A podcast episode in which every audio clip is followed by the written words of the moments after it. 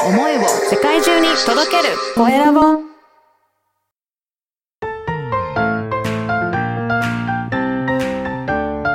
聞く力、能力、技術、魅力があるのに伝わらない社長へ。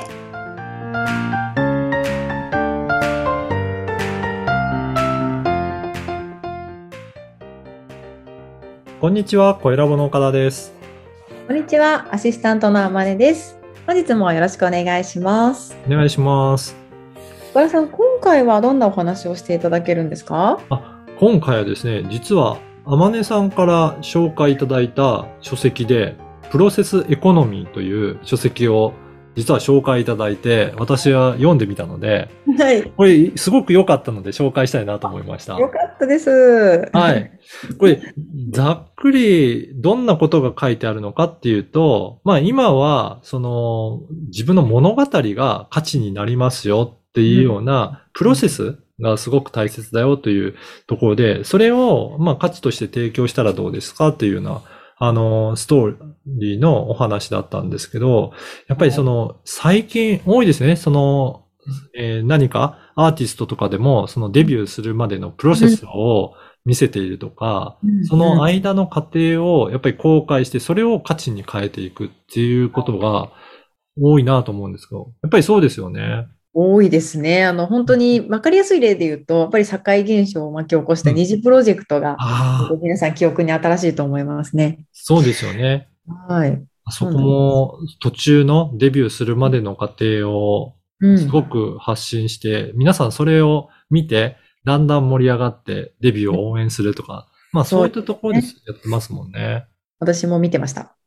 そうなんですね。はい。だからやっぱりそういった意味でも、今では、ここの書籍にも書いてあるんですけど、はい。コトラーのマーケティング理論の発展っていうふうに書いてるんですが、もうそれが今はマーケティング 4.0 では、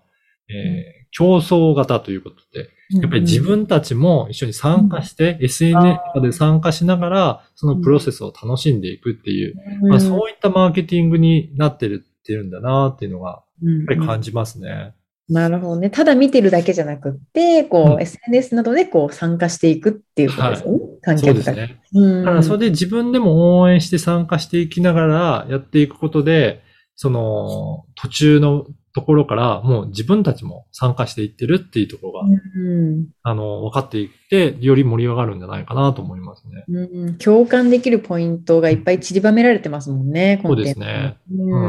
それでまさにですね、思ったのが、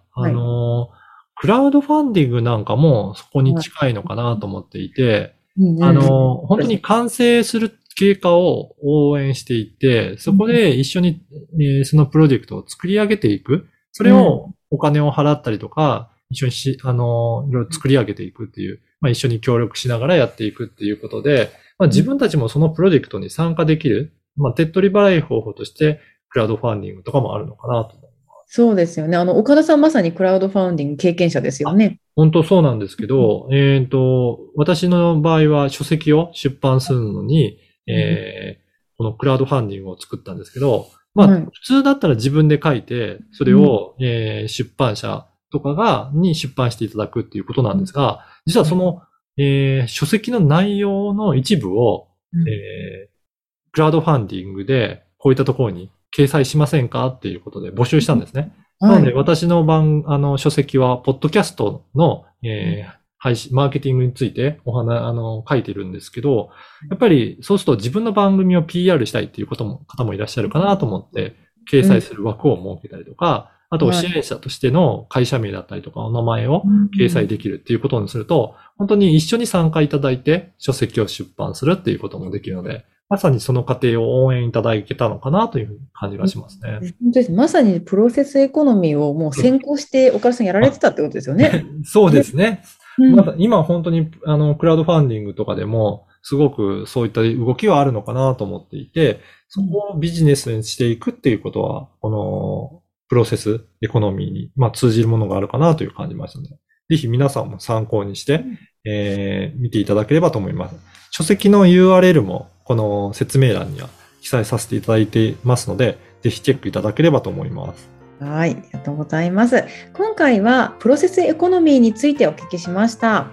LINE 公式でもビジネスに関することや、ポッドキャスト活用方法なども掲載しています。よかったらチェックしてみてください。それでは次回もお楽しみに。